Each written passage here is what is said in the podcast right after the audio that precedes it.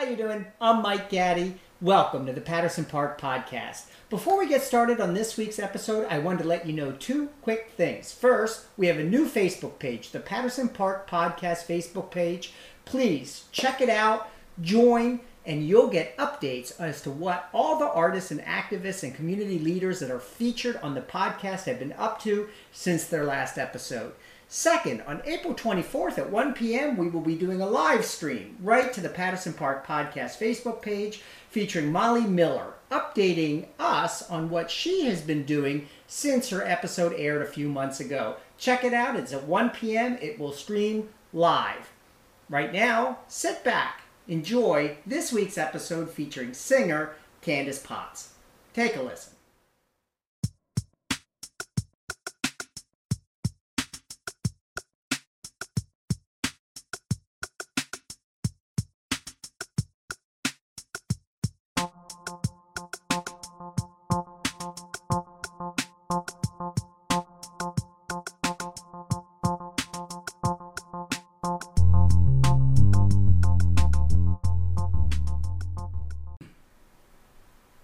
Doing? I'm Mike Gaddy and welcome to the 743 Patterson Park podcast.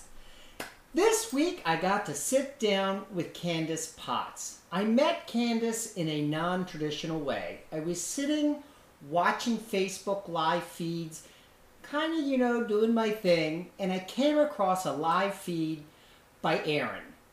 Aaron, you may remember uh, from an earlier episode where he appeared with his mother, and we talked about creativity and response under the COVID 19 pandemic of creative people learning new things.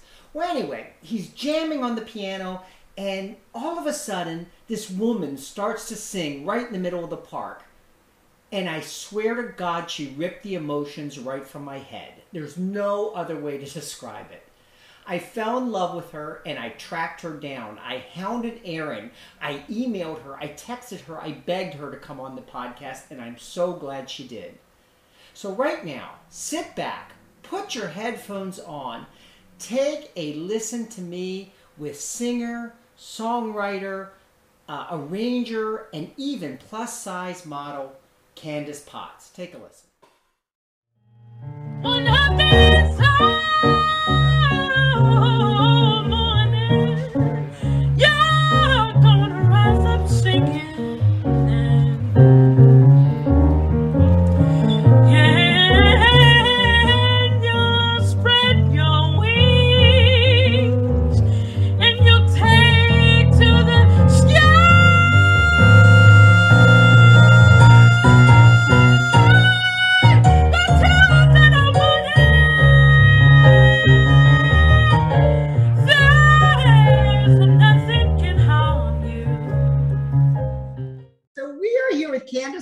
I came across Candace, and I'm so excited to have you on the podcast. I really am.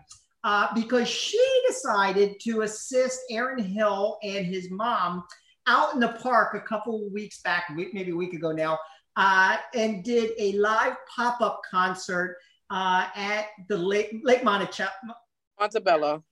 at Lake Montebello and started singing in the middle of the park and doing this fantastic live concert. So that piqued my interest, and I decided to um, to start stalking her, which is what I do when I want an artist on the podcast and sending text messages. Don't you want to be on the podcast? Uh, Right. uh, and, and she very graciously agreed to come on. And there's several reasons why I'm really excited to have you. One is you are a graduate of the Baltimore School of Art, right? Yes, Baltimore School for the Arts and also Morgan State University.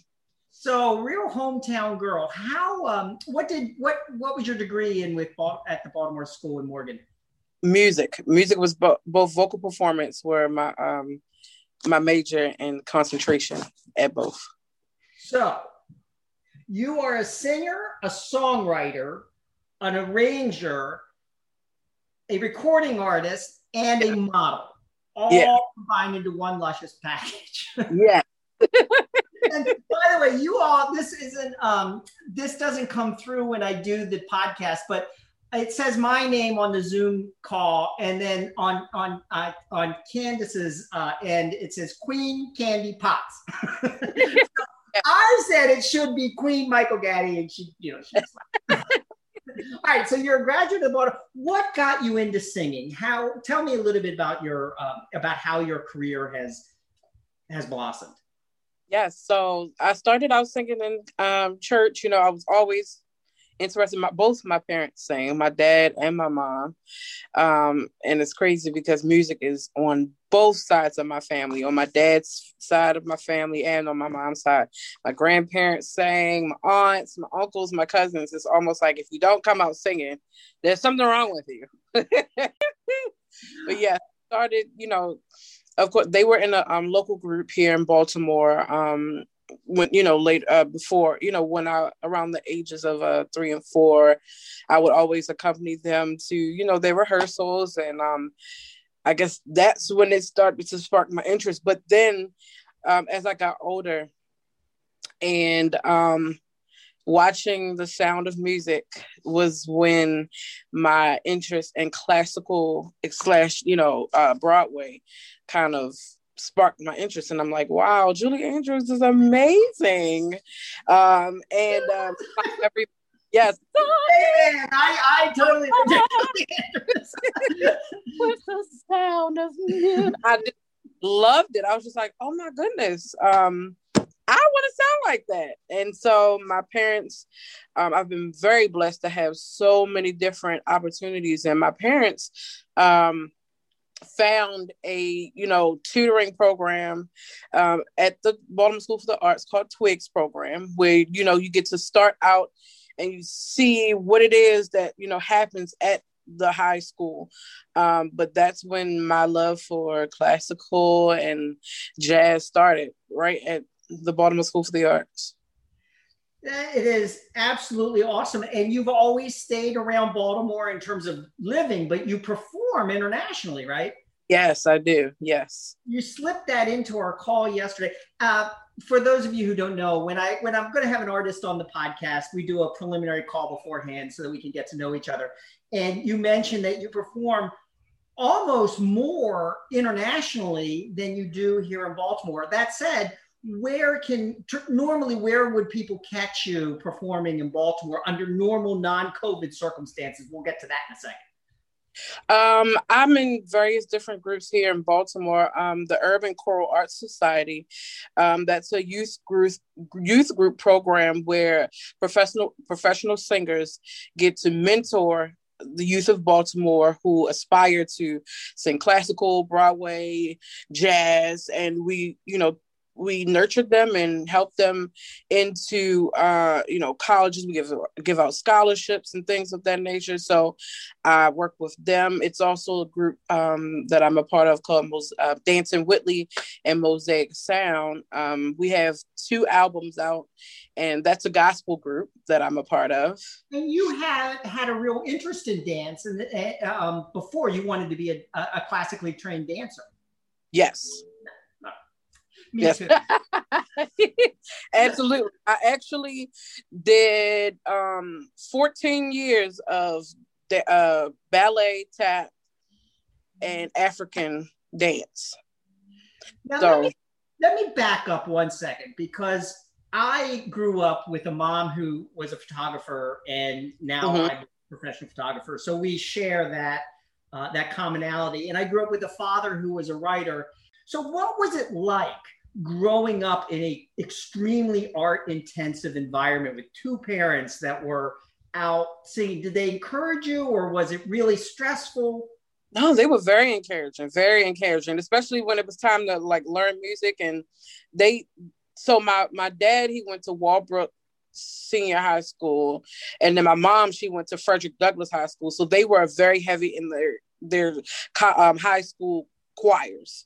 Um, so when it came to me wanting to, you know, learning Handel's Messiah, they knew it. You know, they didn't read music as proficient as I was able to learn, but they knew all by ear. Like, oh no, it's supposed to go.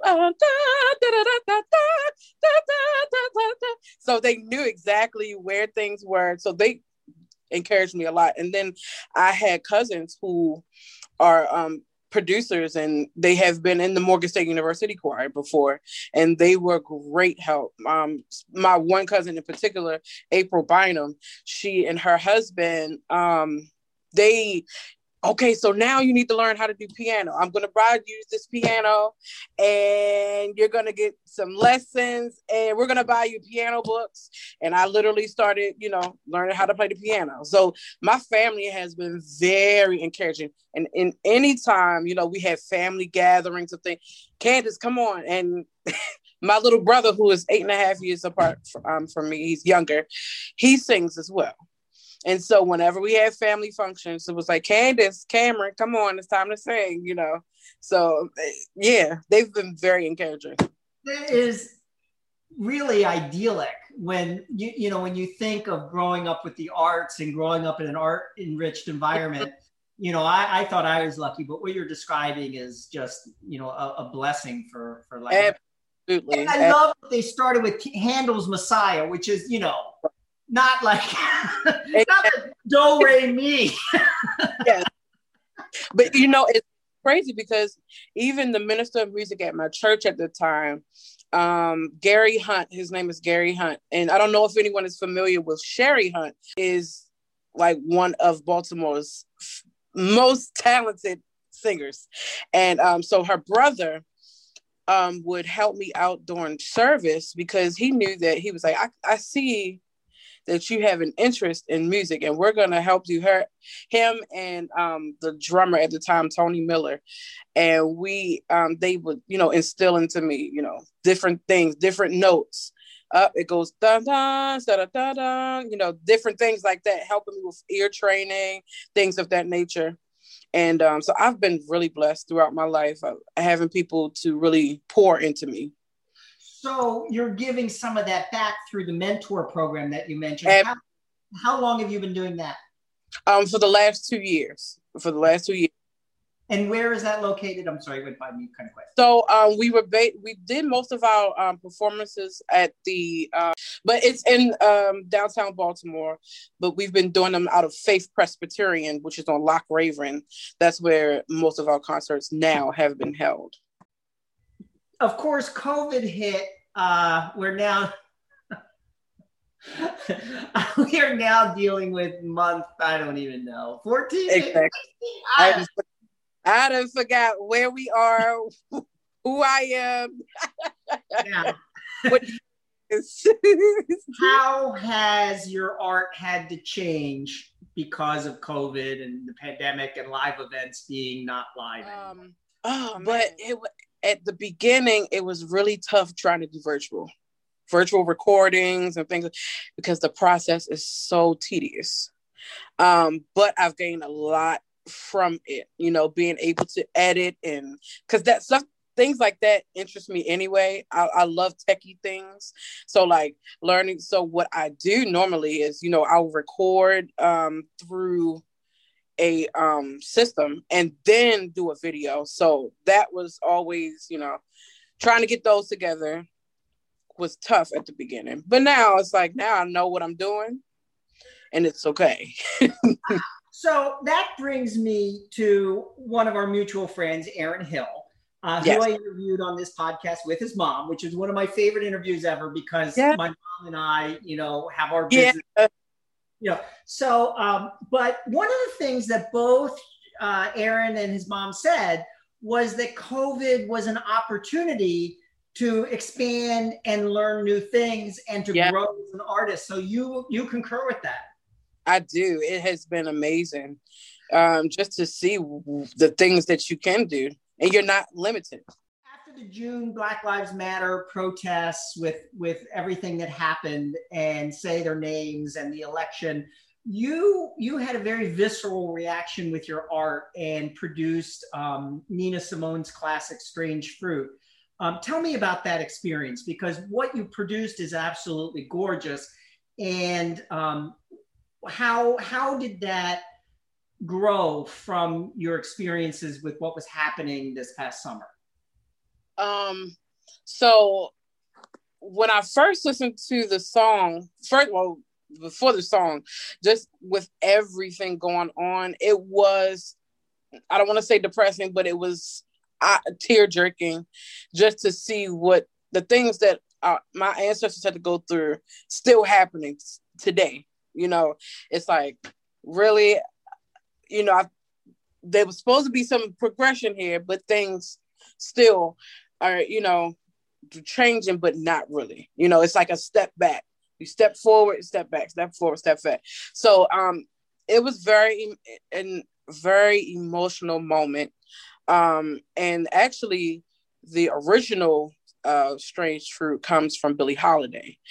And the way that she does it is heart wrenching. But and then listening to Nina Simone, I'm like, man, putting those two together, it was like, okay, so I have some I have some things that I need to get out, but do it through music, but also do it my my way. And um it's a, a, a conductor friend of mine, Jeremy Winston, who he said, Hey, you know, I think that we should come together and do something. He lives in Ohio, and, you know, I'm here in Baltimore. He was able to play through the piano part and then, you know, send it to me. And then I recorded it on my end. And it just, that night, as I was recording the song, it just made it so more real. It was rain falling. And something about rain and trying to sing at the same time it's this movement that you know it's just an energy that you can feel. And um i could just feel a weight lifted uh but at the same time very notice you know i just noticed a lot of uh anger hurt pain but love you know just you know just trying to wrap my head all around it. For the crows to pluck, for the rain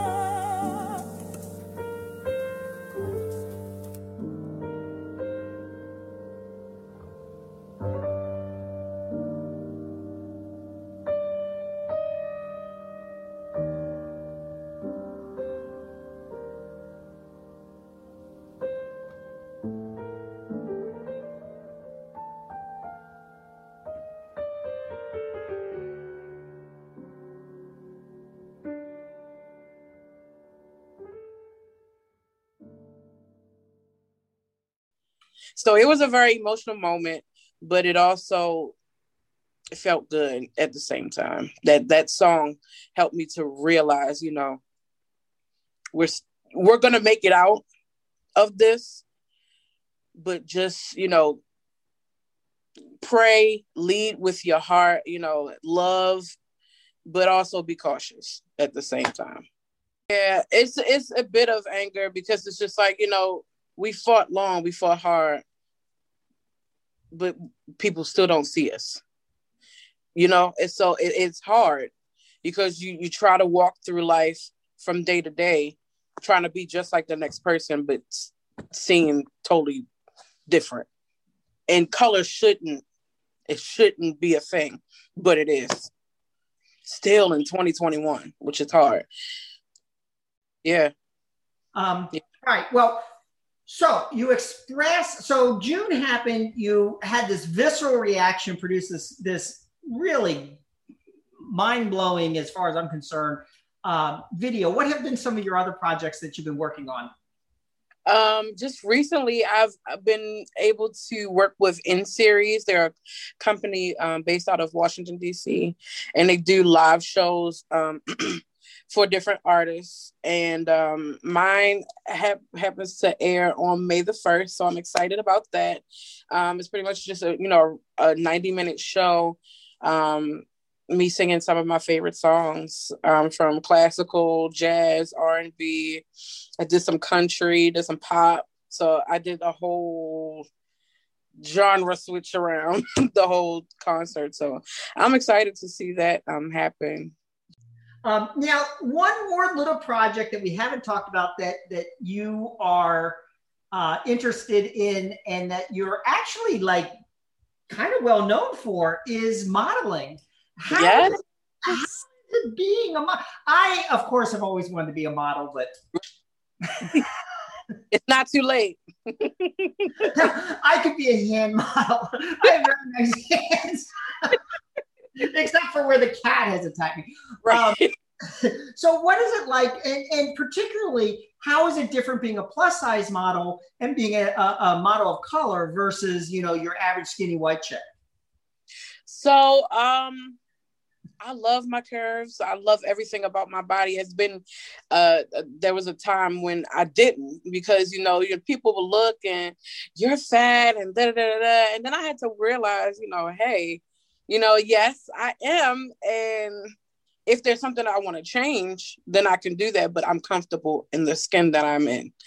Um and a lot of times people want the curves that we have. We they want this and they want that. And so if I have it, why not accentuate the different parts of me that people, you know, it's not even about what people want to see, it's about how I want to portray myself and show off what God has created. Because at the end of the day, that's who created us in his image. So I've always wanted to be um, an ambassador, not only for black women, but our black young girls who are going to come up and sometimes, you know, they get a little bit overweight. It, and it's okay but there's a way to change it. So you know let's do things together. You know it's always good to have friends who will help you be accountable for if you want to you know change you, you know how you look. Um but what i hear you saying is embrace who you are.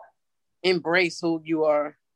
It's like, you know, we have an inner strength, we have an inner power. So just let that be, you know, flaunt it. I can't think of a better thing to close the show on. Um, Candace said, Sometimes I just have to get things out. And when she sings, boy, it comes out. The audience is left breathless. There's no other way to describe it please check out her Facebook page, follow her on Instagram, and make sure you check out her concert that's coming up. Next week, I'll have another guest that just needs to get some things out. He's an old friend of mine, and we recently reconnected on Facebook. Because we reconnected on Facebook, I picked up the phone the other day and called him because I wanted to know a couple of things. You see, I knew Miles as Linda in high school. Miles is transsexual.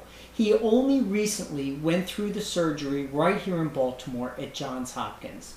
So the person I knew as Linda is now Miles. And the stories he told me on my first call with him in 30 years, they would make most people crawl into the fetal position and rock back and forth in the corner. But not Miles. Miles is the same happy go lucky, vivacious, funny person that I remember back in high school, except now she's a he. So please join me. We'll sit down with Miles over the course of a couple of episodes and talk about what it's like to be transsexual in Baltimore. Everything from some of the legal pitfalls to growing up trans. Please join me on the next episode. We'll see you soon.